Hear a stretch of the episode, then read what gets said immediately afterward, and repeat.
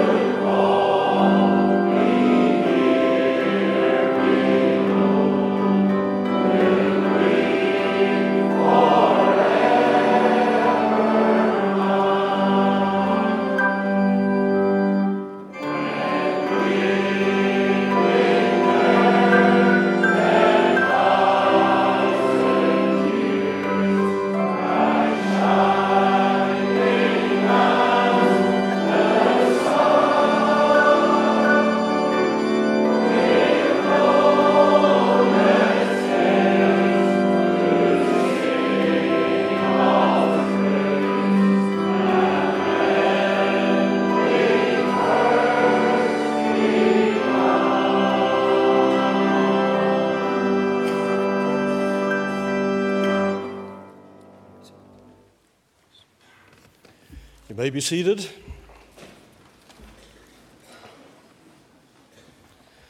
We'll bow together in prayer.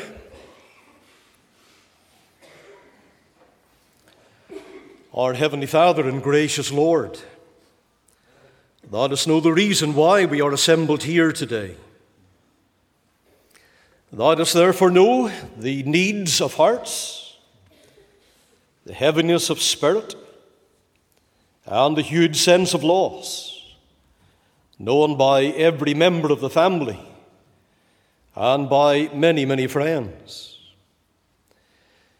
We thank the Lord that we can commend each one to thy love and care and keeping.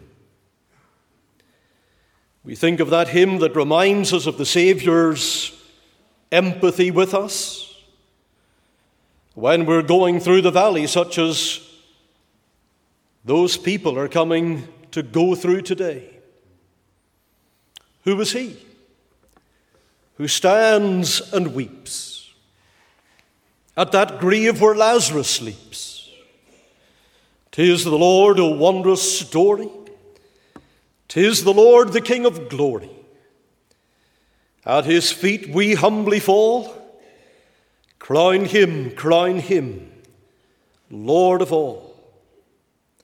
And Father, we thank thee that thou art Lord of all of our circumstances, that thou art the Alpha and Omega, the beginning, the end, that thou dost know the end from the beginning.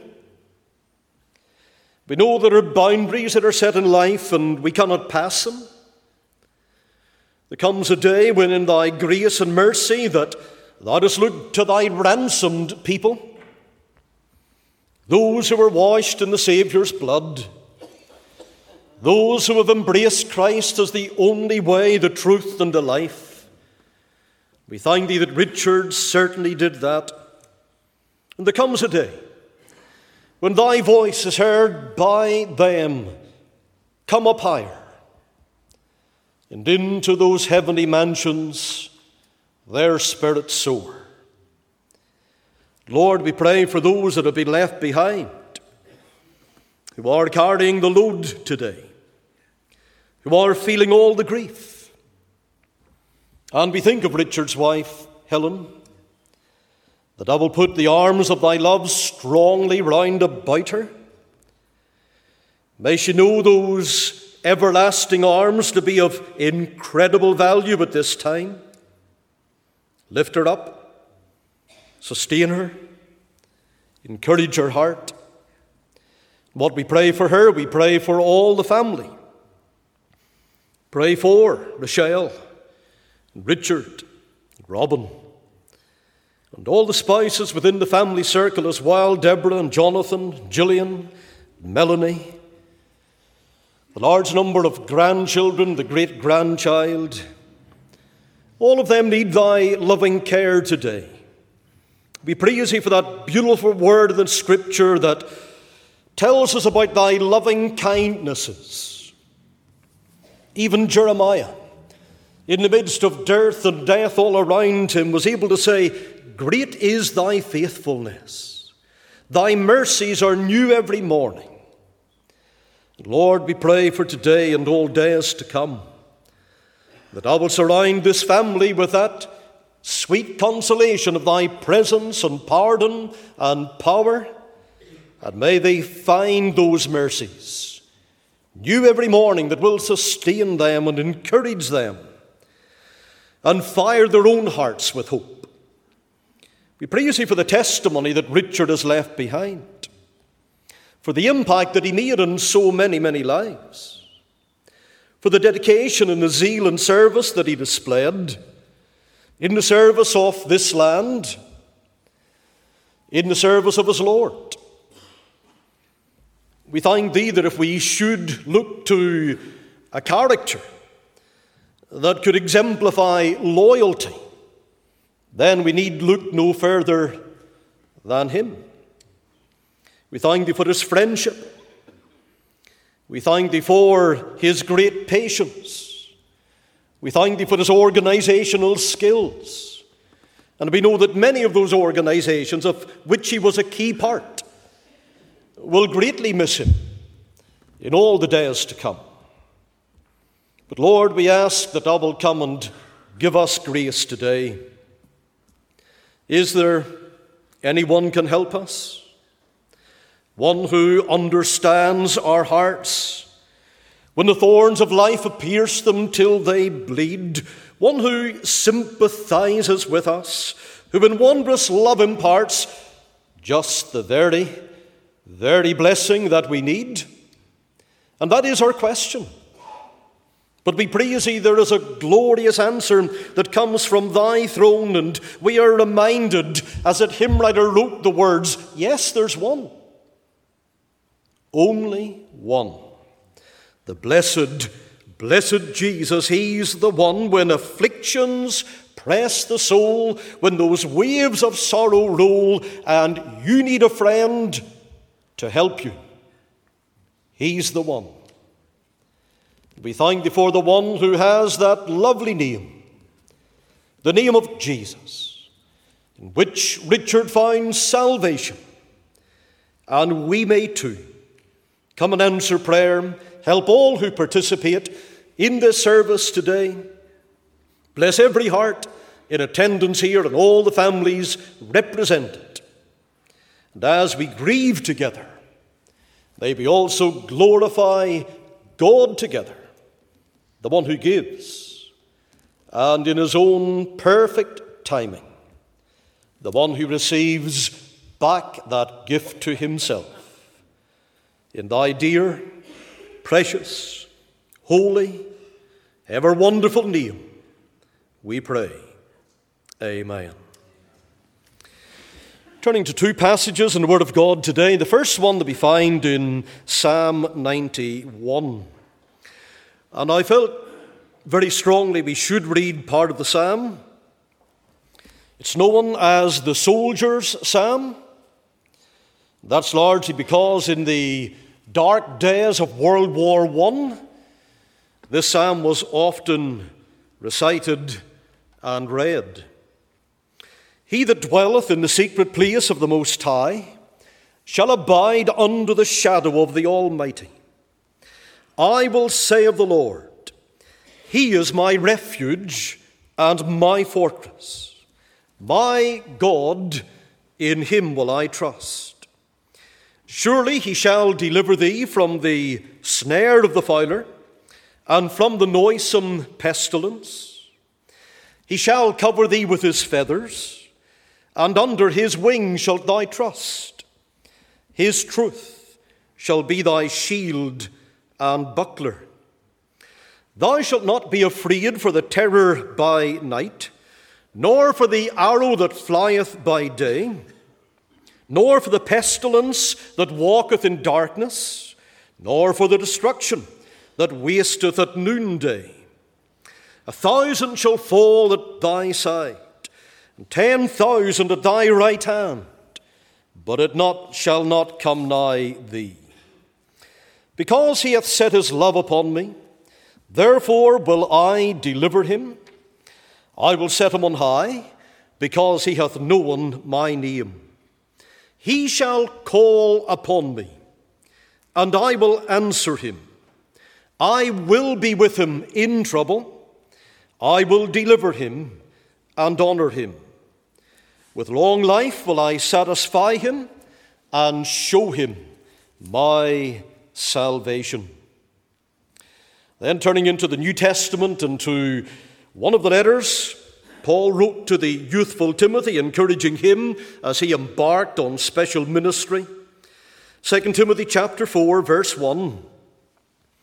I charge thee, therefore, before God and the Lord Jesus Christ, who shall judge the quick and the dead at his appearing and his kingdom, preach the word.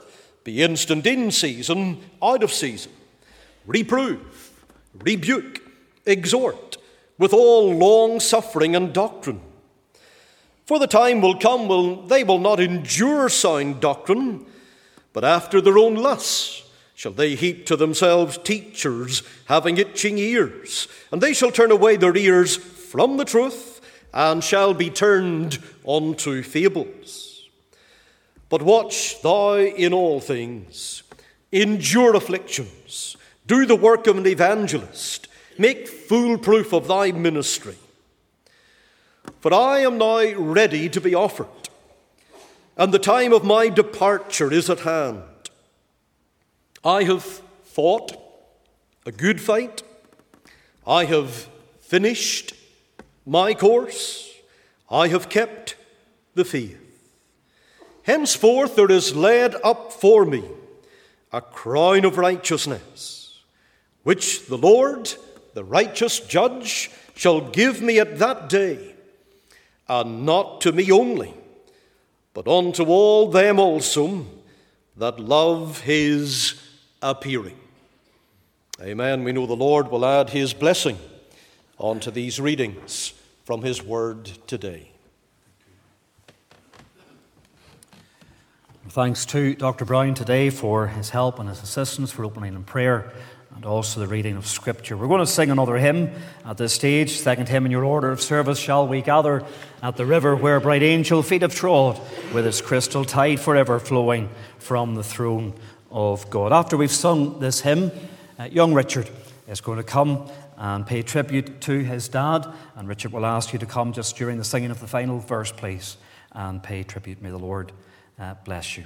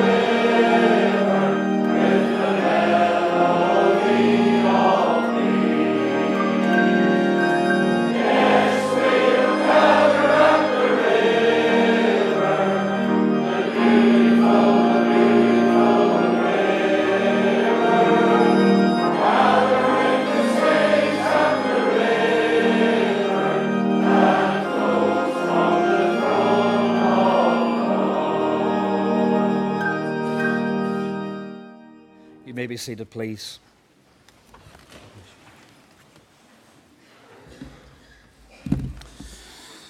Uh, can I assure you all that my salmon pink iPad cover, it's my daughter's iPad, it's not mine. Um, I also want to say that I said to Mr. Wilson the other, the other night that with three Free Presbyterian ministers involved, this will be quite a long service, and that is before I do my bit, uh, so I apologise in, in advance.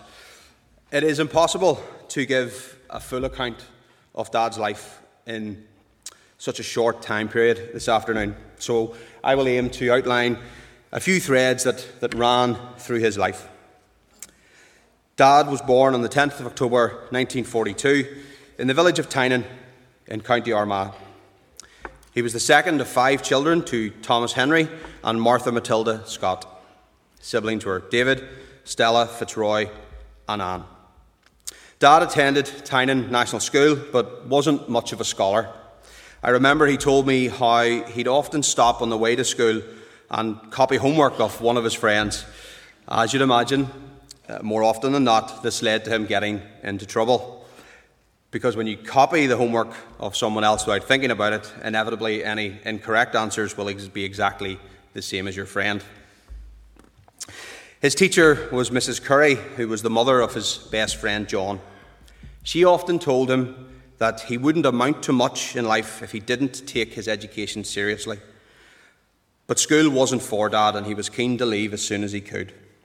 He got a job on Jim Gordon's farm, feeding pigs, and gave over his pay packet dutifully to his mother to help with the family finances. He decided that he wouldn't go back to school, so he didn't. However, after some time, the local education inspector was sent to go look for him. And once found, Dad was forced back to school for a few weeks until his next birthday, and he was old enough to legally leave. Dad's search for more permanent employment took him into Allen's Bakery in Armagh, where he began to serve his time as a journeyman baker, cycling 10 miles to Armagh from Tynan, one way, every day. He passed his motorbike test at 16 and was able to travel further for work, gaining further experience in bakeries in Market Hill and in Portadown. And it was in one such commute to work in Portadown that Dad was involved in an RTC that was to change his life forever. As he rode into town on Church Street in Portadown, a car pulled out of the Fair Green and knocked him down.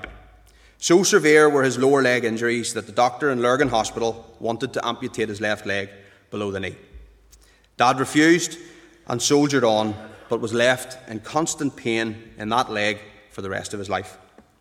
Spending almost a year in hospital meant he lost his job, and in order to finish serving his time as a baker, he had to take a job in the cake shop in Omagh. So at the age of 19, Dad moved to Omagh and got lodgings in the home of, of Jean Bradley. He soon met Jean's younger sister, a certain Helen McCorkle. Dad asked the young Helen out, but she turned him down. He persevered though, and, and maybe you know, he, it was because he saved her baby nephew Dwayne from choking on a camera spool, I'm told, that she finally agreed to go out with them. So on the 4th of April 1962, a week before her 18th birthday, they went out on their first date. And this was the start of what has been a 62 year relationship. Once he had served his time, Dad returned to County Armagh to work in W.D. Irwin's and also the Savoy restaurant and cake shop in Portadown. And he was able to showcase his skills as a journeyman baker when he baked and iced Mum's 21st birthday cake, which she described to me as a beautifully decorated, heart shaped cake.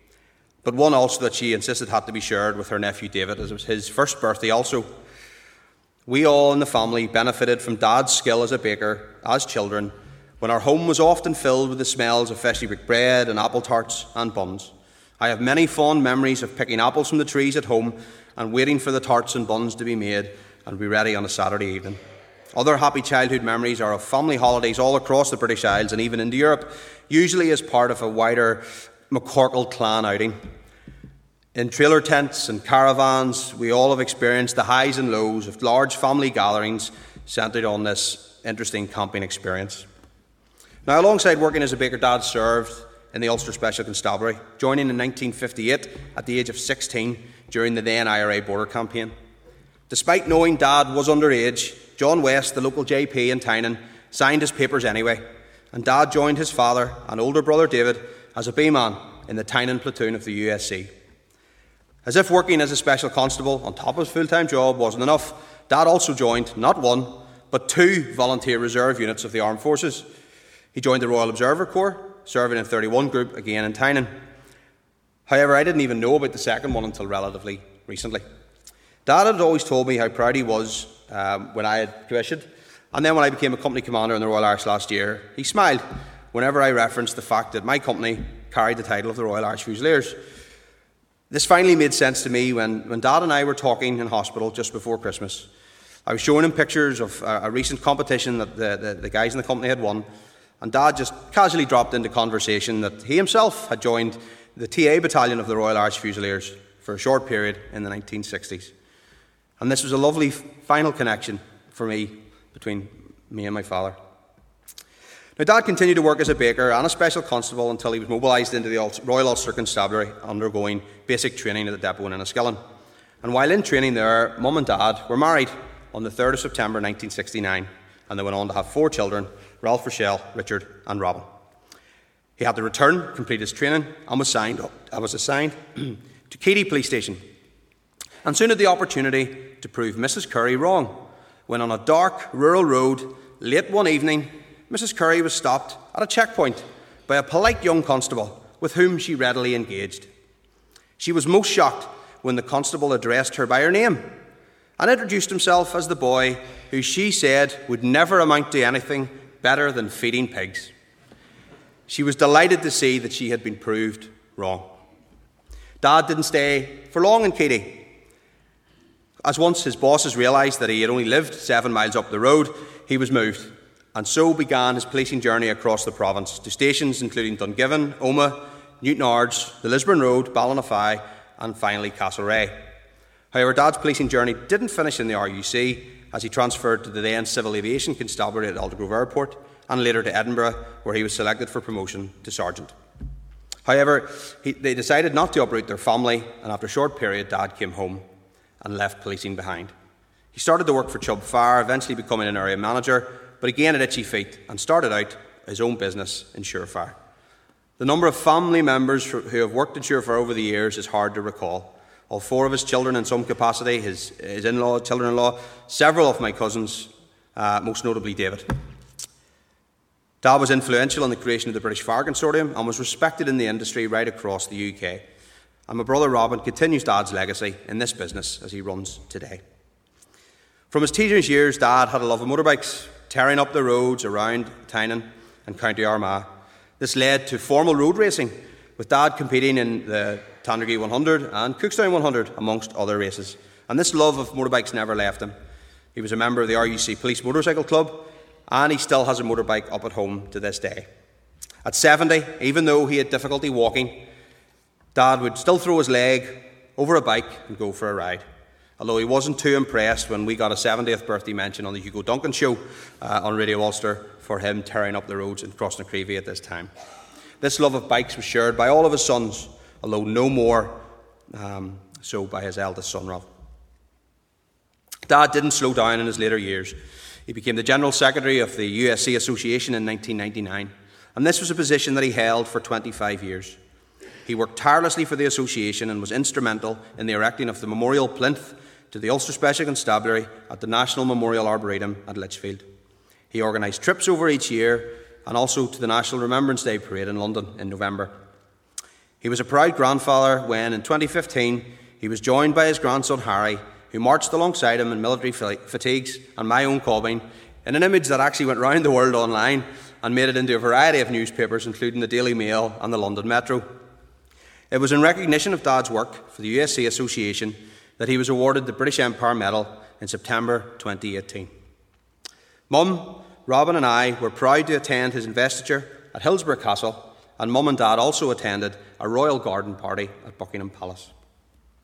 Even in his final days, he was directing the other officers of the association as they completed what was the second long term objective for Dad uh, the establishment of a museum to the Ulster Special Constabulary. And Dad was proud that this has been achieved, and doubly so that it'll be based in his home of County Armagh. Dad was also very active within the Loyal Orders. He was a member of Derryhaugh Boyne Defenders for almost 65 years and served as District Secretary in Killaloe District. He was a member of Albert total abstinence RBP 322, and served as the District Master of Ballymacarrett District Chapter Number 4. He also joined the Thiepval Memorial Lodge in 1997, and it was his proudest moment of these organisations when he was elected to serve as the Worshipful Master in 2023, a position he held until this week.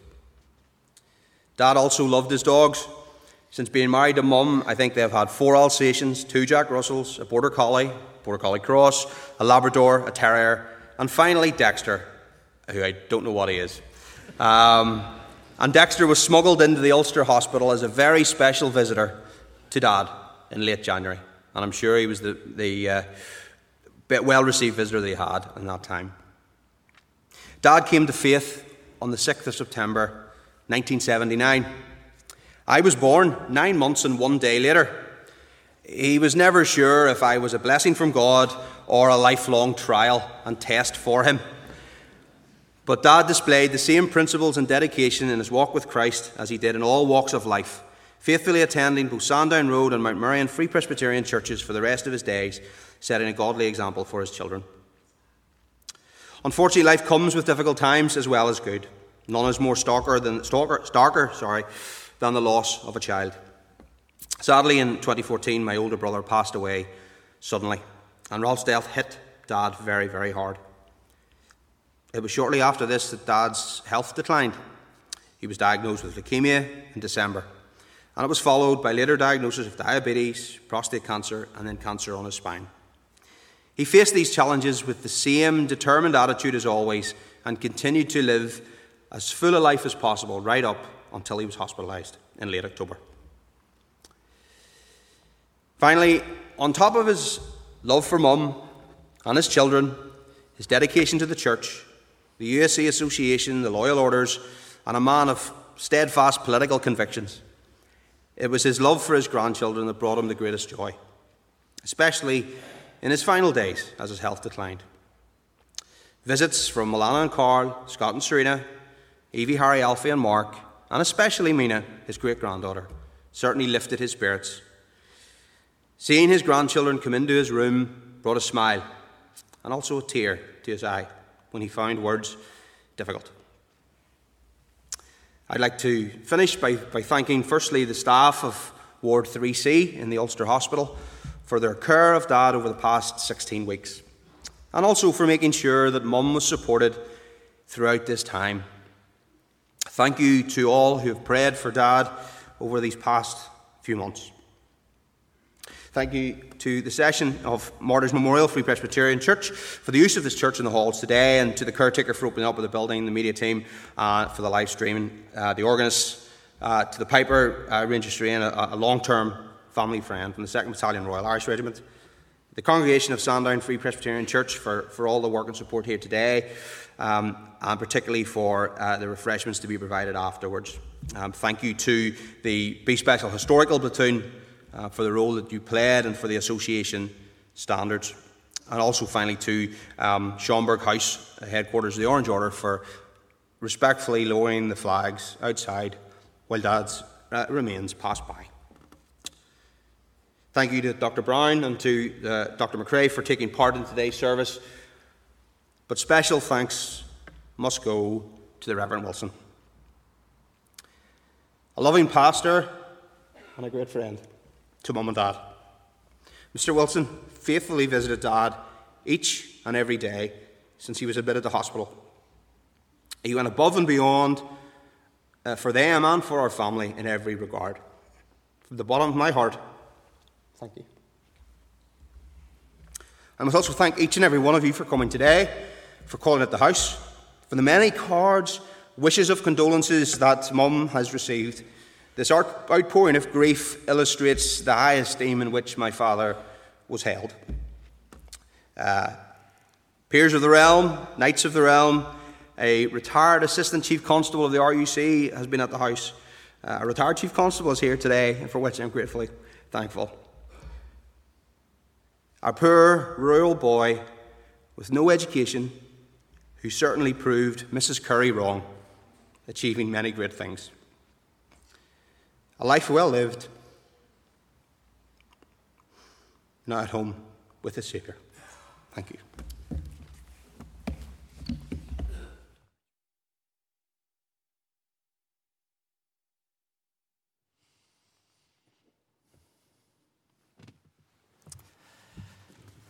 Richard, thank you very much for paying that very special tribute and heartfelt tribute to your dear dad on behalf of all your family. And may the Lord bless you and bless all your family in this time of loss. We're going to sing another hymn at this stage. What a day that will be! There is coming a day when no heartache shall come, no more clouds in the sky, no more tears to dim the eye.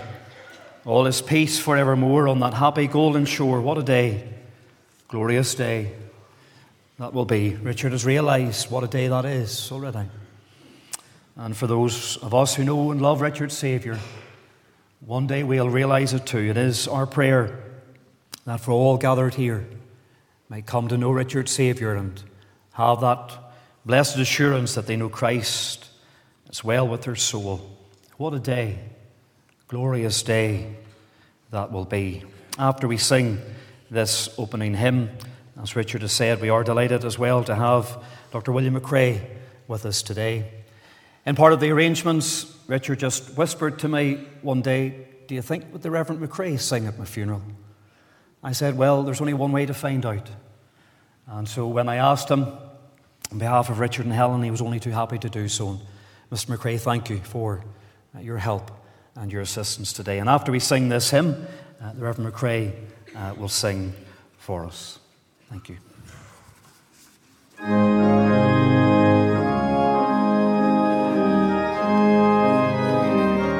Let's stand to sing.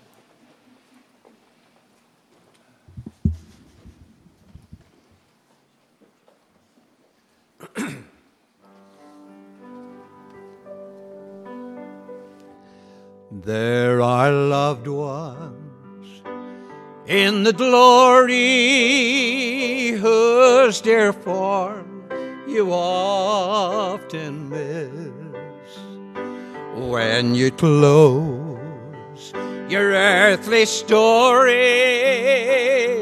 Will you join them in their bliss? will the circle unbroken by and by, by and by in a better oh, home awaiting in the sky, in the sky.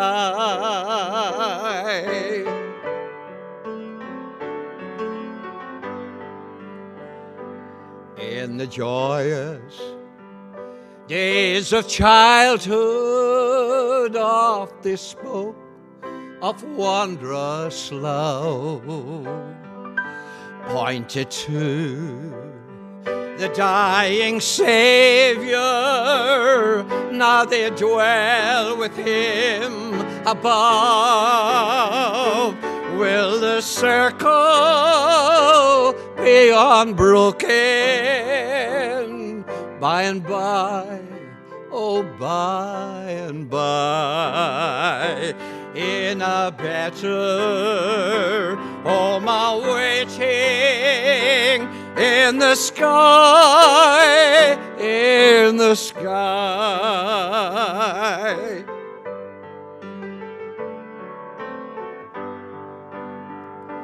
You can picture happy gatherings around the fire side long ago and you'd think of tearful parting when they left you here below.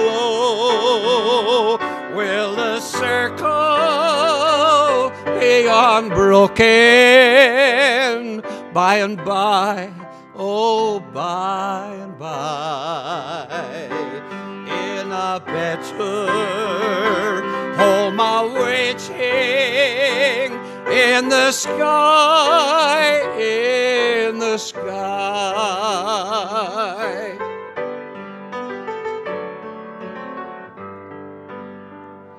One by one,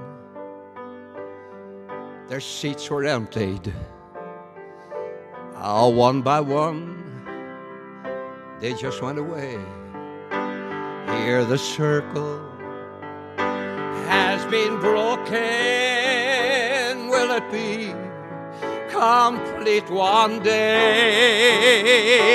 Will the circle be unbroken by and by? Oh, by and by, in a better home awaiting in the sky, in the sky.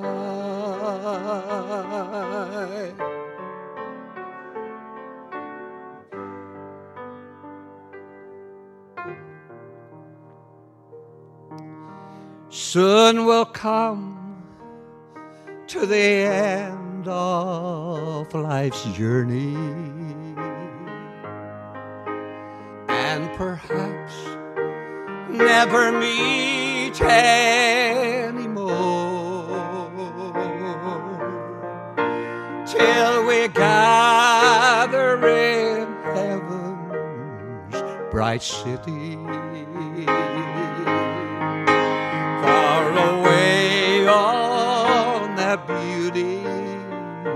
Shore. Oh, so often we're parted with sorrow. Benediction often quickens the pain, but we never will sorrow in heaven. God be with you till we meet again. If we never meet again, the side of heaven,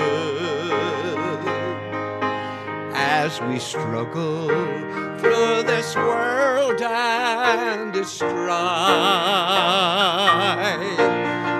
there's another meeting place I know in heaven.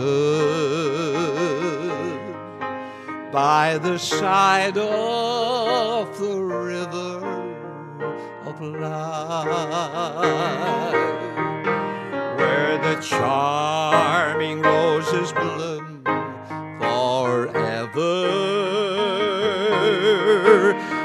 where separation comes no more.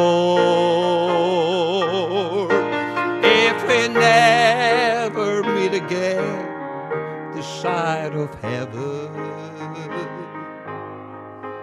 will I meet you on that beauty for shore?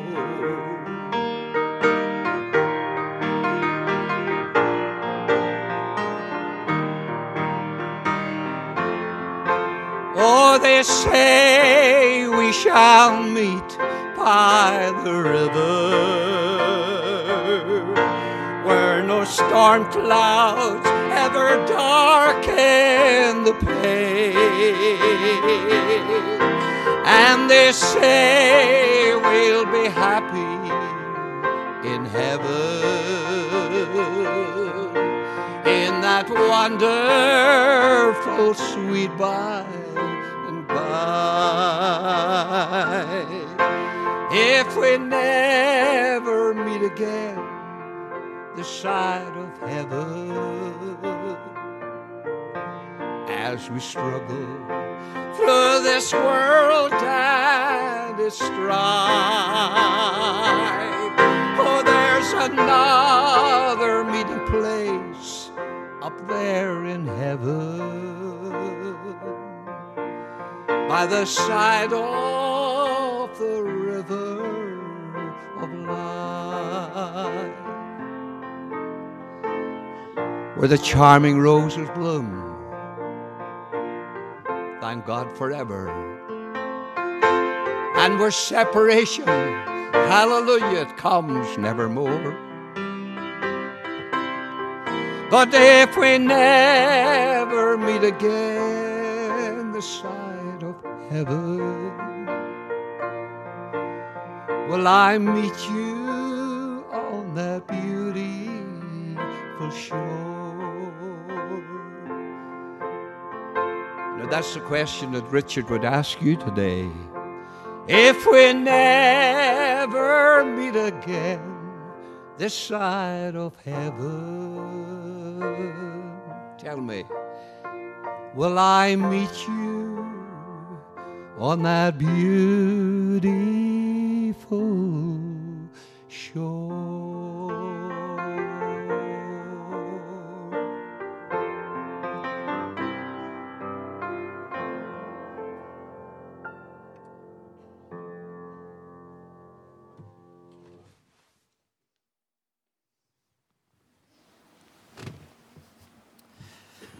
Our thanks to Dr. McRae today for coming taking part and fulfilling Richard's wishes. We thank you sincerely. We pray the Lord will bless those messages and song to all of our hearts. As we come to the final part of this meeting today, this funeral service, this service of thanksgiving, I want to turn your attention to three verses at the end of 2 Timothy chapter 4, the end of the reading that Dr. Brown read for us a little time before. These verses, verses 6, 7, and 8, they record for us the last recorded words of the great apostle Paul. And they really sum up and characterize his life. Paul, when he wrote these words in 2 Timothy chapter 4, was nearing the end of his life. His time, his journey was coming to an end here. But these are not just words that he wrote about. They really are a window into the heart of the great apostle Paul. They're a testimony in his own words of his own life. They are a, a, summary of his life. In verse 6, he says, I'm now ready to be offered. Time of my departure is at hand. In verse 7, he says, I have fought a good fight. I have finished my course. I have kept the faith. In verse 8, he says, Henceforth, There is laid up for me a crown of righteousness, which the Lord, the righteous judge, shall give me at that day. But these words are not just simply the words and the testimony of the Apostle Paul. I believe they can quite rightly be applied to the life, the witness of our late brother Richard Scott. They're a summary of his life, and they are also a summary of his death. Very briefly this, this afternoon, I want us to notice these words today. And I want you to see, first of all, in verse number six, that Paul talks about his impending death. He says, I am now ready to be offered, and the time of my departure is at hand. Paul knew that death was coming. He knew that his time on this life was almost over.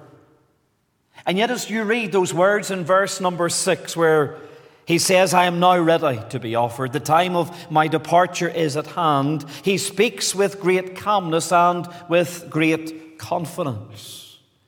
Here was a man who faced death with no worries and with no fear. As we think about his impending death, notice that calmness. I am now ready to be offered. The time of my departure is at hand. You see, death, as he considered it, held no worries or anxieties for the Apostle Paul. Death wasn't something that Paul dreaded. In another letter, he wrote to the church at Philippi, those words we read in the house a little earlier. He talked about being in a twixt between two, having a desire to depart and to be with Christ. It's not that he wanted his life to end, but that he didn't fear the day of his death. And you know, folks, this afternoon, what a way to face death. With no fears, with no worries, with no anxieties. But why was there such calmness in the words of the Apostle Paul? You see, it was because Paul had his faith, his trust resting alone in the Lord Jesus Christ for salvation. Christ and Christ alone was his confidence. Christ was his hope in life, but Christ was also his hope in death.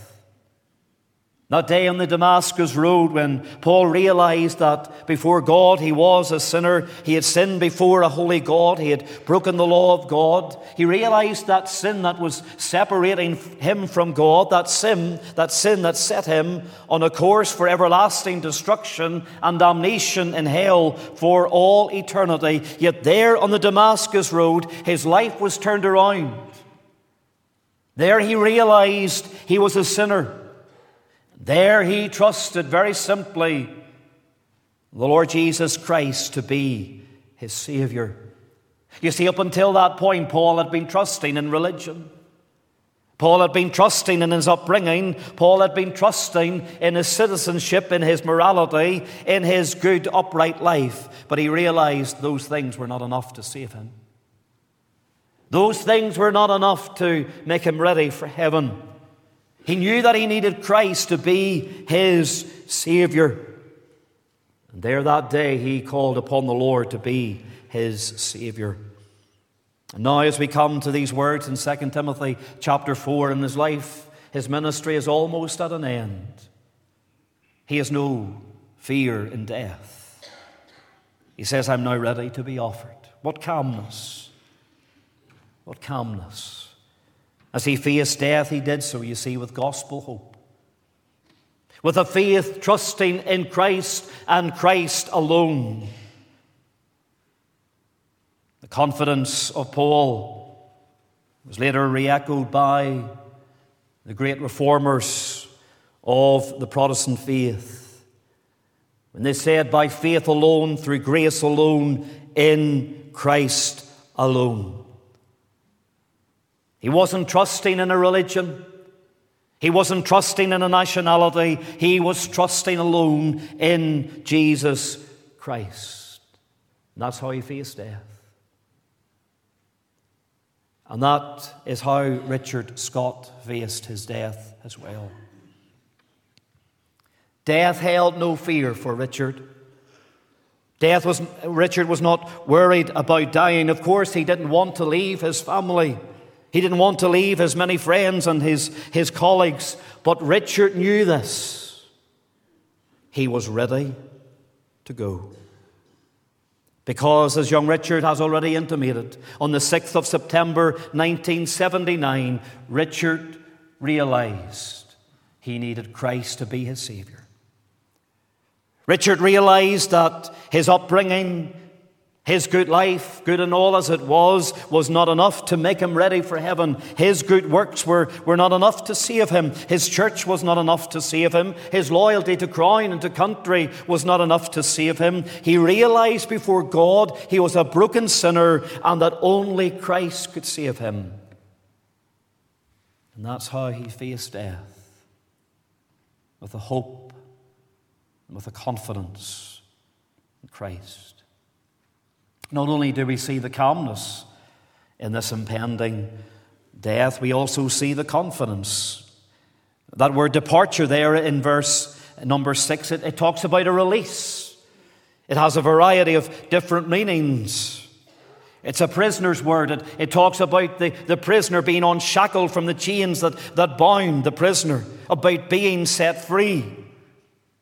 It's a farmer's word. It has the, the sense of unyoking the, the oxen at the end of a hard day's work and, and laying the burden down at the end of the day and going home. It's a soldier's word. It refers to the, the striking of the camp once the, the battle is over and the victory is won. It's time then for the soldier to go home, to depart. Richard, as we've heard, served in the security forces for many years. He was a soldier defending the freedoms of our province from the onslaught of Republican terrorism for many years. But for now, Richard has fought his last battle. He's laid down the weapons of warfare. He's gone home to glory. Death for Richard meant all of these things. He, he faced death with confidence. Yes, it was a release from all the burdens, the afflictions of life, the, the victory was won. It was time to go. And Richard, on Tuesday afternoon past, was set free from all the shackles and all the burdens of this old life. In that same instant, he landed safely on heaven's shore. He faced death with great confidence, just as the Apostle Paul did. It held no fear. Many memories I have of my visits with Richard and Helen, not only in their home, but most particularly in the hospital. And striking of all of them was one Tuesday evening. Been in with Richard that morning. And the doctor had come in and was doing some tests, and I knew that by his expression, the doctor's expression, things just weren't as they should have been. Tests were ordered, scans were ordered, and they were done that day. I was getting ready to, to go out that evening, and Helen rang. And she said, The results have come back, the tests have come back, and really there's nothing more now can be done for Richard.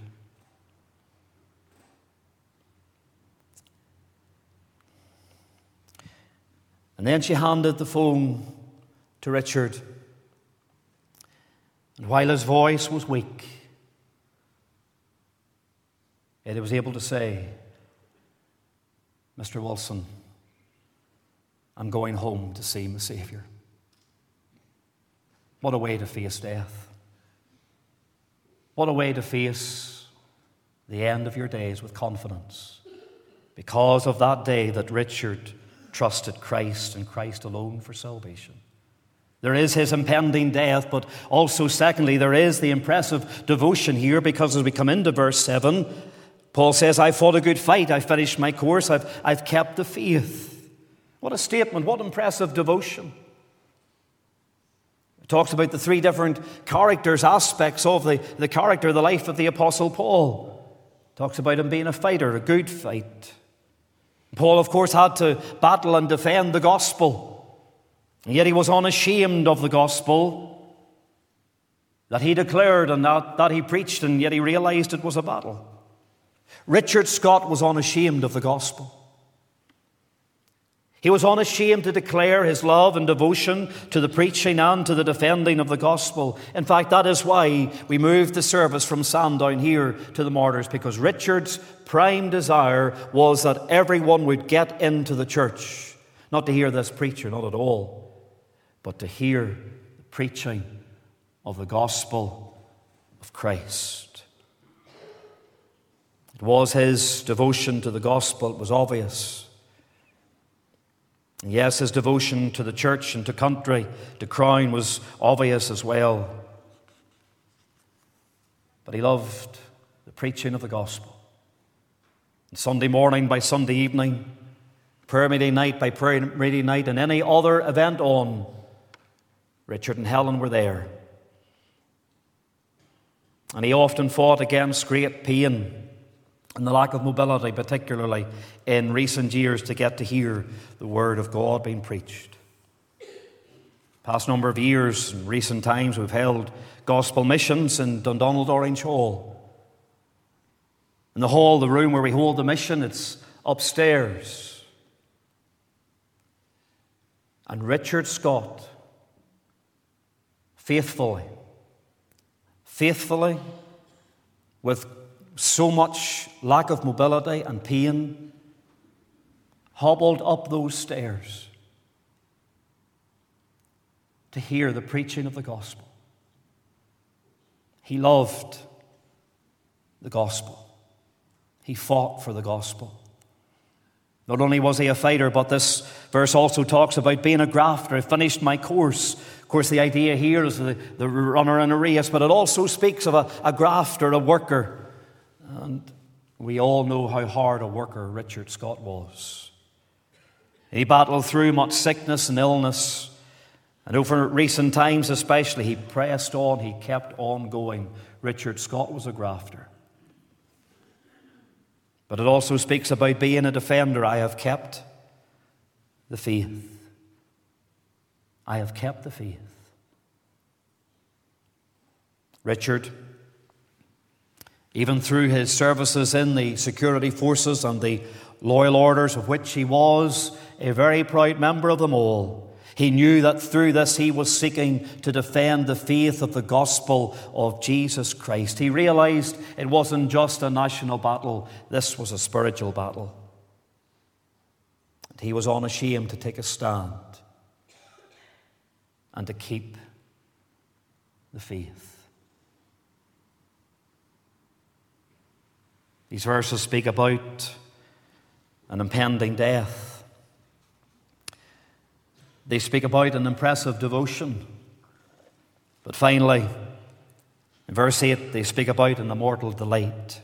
Henceforth, henceforth there is laid up for me a crown of righteousness, which the Lord, the righteous judge, shall give me at that day. As the Apostle Paul writes here, he does so with great anticipation and with great expectation. Oh, I know today is a day of sorrow, a day of great loss for Richard's family and all of his colleagues in the associations and the loyal orders of which he was a member. A loss for us as a congregation in Sandown, but today for Richard is a day of triumph. Because Richard has realized the reality of what he said to me those weeks back. I'm going to see my Savior. Today, he has entered into his eternal rest. He's gazing on the face of his lovely Savior. We see his many medals on the coffin here today, particularly his jewel. He was proud of them, and rightly so. But Richard has received that crown of righteousness. He has seen a Savior face to face. Here is the immortal delight of Richard's life because our thoughts are taken to heaven. For Richard's life, his life came to an end on Tuesday afternoon. His race on this earth is run. His life on this earth is over. And today, he is with Christ. As we close the service of thanksgiving today, we must bring before you the reality that one day we all will pass the way of death. The book of Job, chapter 14, and the verse 10, we read, Man dieth, wasteth away, ye man giveth up the ghost, and where is he? Where is he? You see, there's life after this life. And there are only two destinations. For those like Richard who are saved and ready have come to faith in Jesus Christ, it's heaven for all eternity. But for those who reject the gospel, for those who reject the way of salvation, for those who reject the finished work of Christ on the cross as their only hope, there is the destination of that awful place called hell. Where is he? We all know with assurance today while Richard's remains lie in this coffin before us. He's with Christ. And as Helen has been reminding herself over these past days, he's not there. He's with the Savior. Let me ask you, where would you be? where would you be?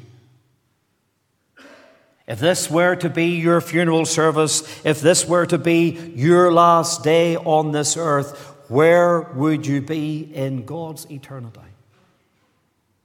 Folks, at the end of the day, that's all that matters. It's what we've done with Christ that matters. Have you received Him today? In simple childlike faith, as Richard Scott did, on the 6th of September 1979, have you received him? Is he your Savior today? Have you this confidence? Have you this hope that Richard had? If not, then today you can. Today you can come to know Richard's Savior.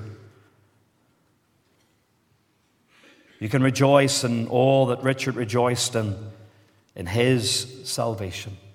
The old Puritan preacher Thomas Brooks preached a, a sermon at the funeral service of one of his congregation, and he chose the title The Christian's Last Day, Their Best Day. Richard's last day on this earth was Tuesday past. For Helen, for all the family, for all of us, it was a hard day. A hard day to say farewell to one we loved. But for Richard, it was his best day. Henceforth, there is laid up for me that crown of righteousness, which the Lord, the righteous judge, shall give me. Hymn writer Fanny Crosby said, Someday the silver cord will break, and I no more as now shall sing. But oh, the joy when I shall wake within the palace of the King, and I shall see him face to face and tell the story saved by grace.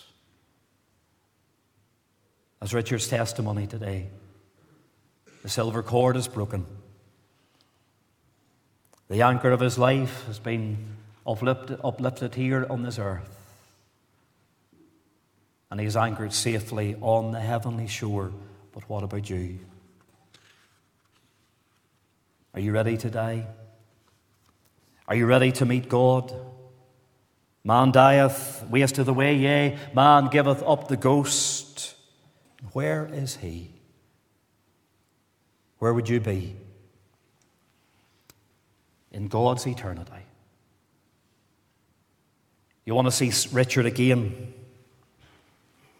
then you need to come to know his Savior. Richard's in heaven. We know that. We have confidence in that. We have assurance in that. The Lord Jesus Christ, speaking about heaven, said, I am the way. It's not that there are many ways. It's not the way of this church. It's not the way of any church. It's the way of the cross that leads home. Do you know Christ as your Savior today?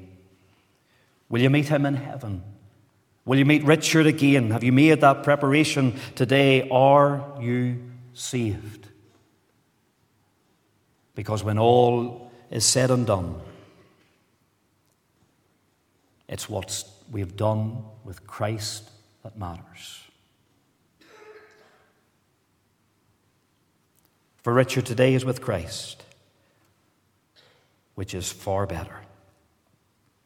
Fought his last battle here, taking his last breath. And today he's with Christ in heaven. Will you meet him there? This could be one of the greatest days, the greatest day in your life, if you were to come to know Richard Savior too. If this service of thanksgiving were to be the day, the moment of your conversion to Christ, may it be so. That's Richard's desire, that you would see him again in that land that is fairer than day. I am now ready to be offered. The time of my departure is at hand. I have I fought a good fight. I've finished my course. I've kept the faith.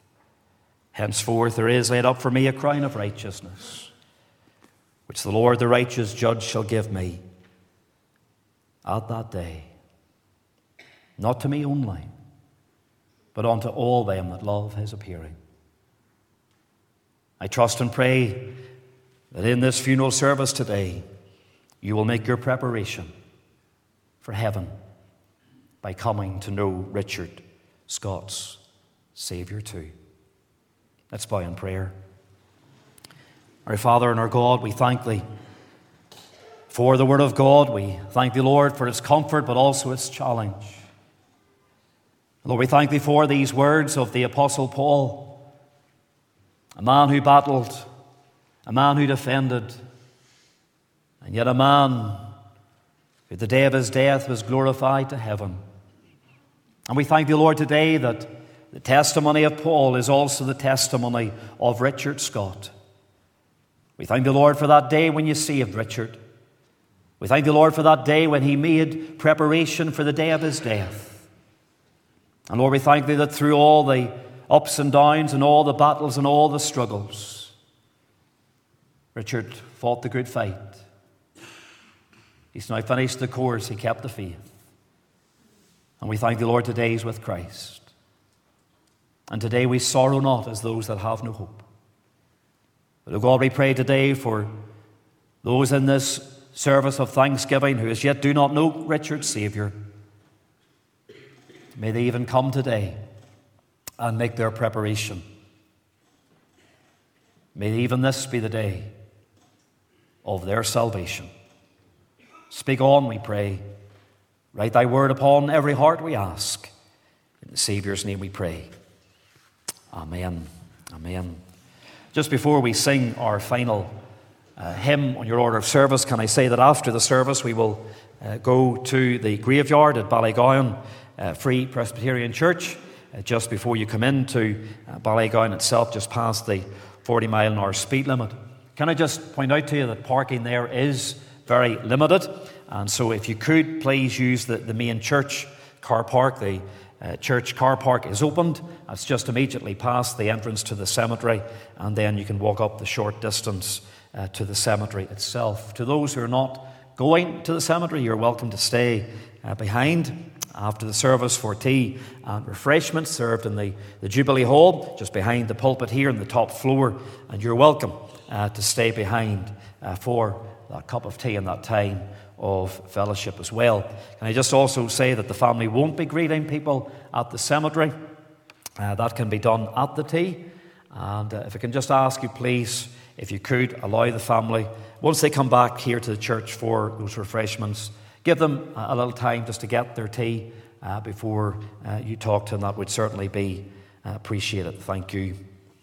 We're going to sing our final hymn. It says, When my life work is ended, and I cross the swelling tide, when the bright and glorious morning I shall see, I shall know my Redeemer when I reach the other side, and his smile will be the first to welcome me.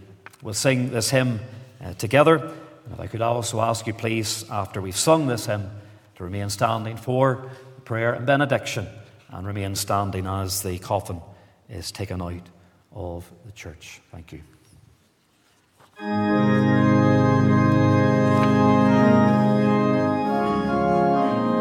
Let's stand to sing.